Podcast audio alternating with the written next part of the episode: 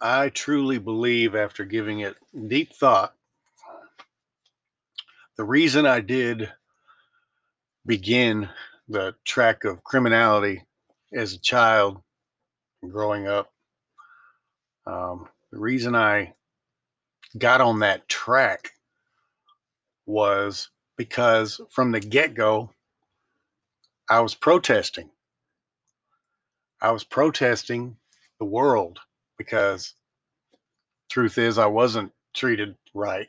You know, there's a lot of people out there that don't treat people right, obviously, and they don't mind mistreating little kids either. So I felt, I don't know, like I had to rebel. And so I think that's what I've been doing most of my life. Not till today. I mean, not today. I don't feel the same way, but up until a certain point, I think I was rebelling by doing everything I was doing because I was protesting how I'd been treated or how I felt life dealt the cards to me. You know, I think I was protesting the entire time and I just got caught up in it. I just was caught up and just continued along the path of destruction. And fortunately, I didn't destruct. God was looking out for me. God, I mean, so many times I should have been dead. It's ridiculous, man. I mean, what if that dog would have ate me up when I climbed into that gas station window? What if the German Shepherd? What if that pit bull would have got a hold of my neck and I wouldn't have thrown my arm up? You know, what? There's so many what ifs, and it's all because I was living a life on a path of destruction, and I was being protected the whole way. The whole way. I didn't do it by myself. I'm not some Mission Impossible dude. I'm not an agent. I'm nothing like that. I think God was just looking after me. I think because I had people praying for me, I think that helped. I truly believe that my grandmother was praying for me, and I think that helped. At one point I started praying for me too. So,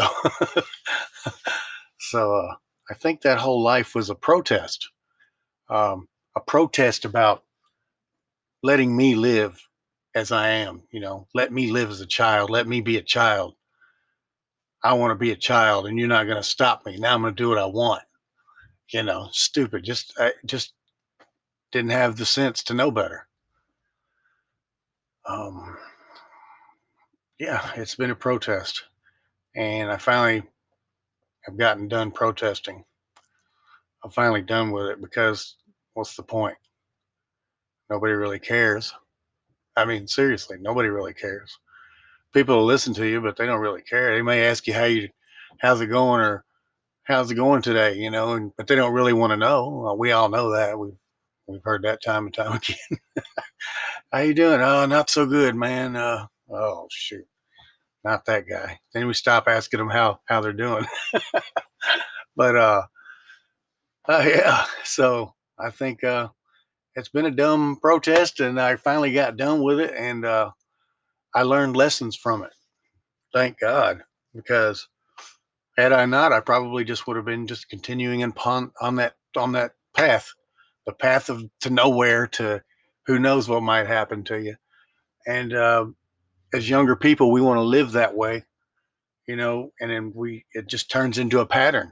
We want to go out and do what we want to do and travel around and meet new people and shack up and all that good stuff. And then it turns into a disaster, you know,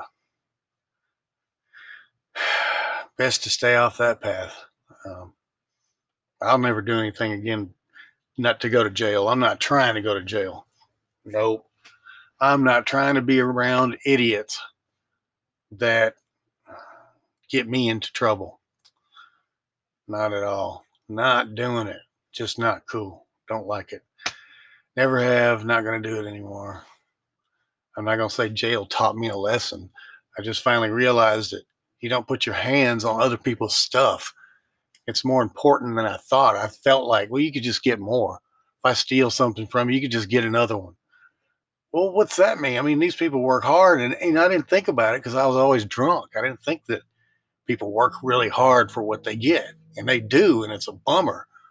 And then when somebody steals it, wow, you know, you just want to go out and kill them, probably. You know, they stole from me. And then you got to stop and go, okay, I can't be this way.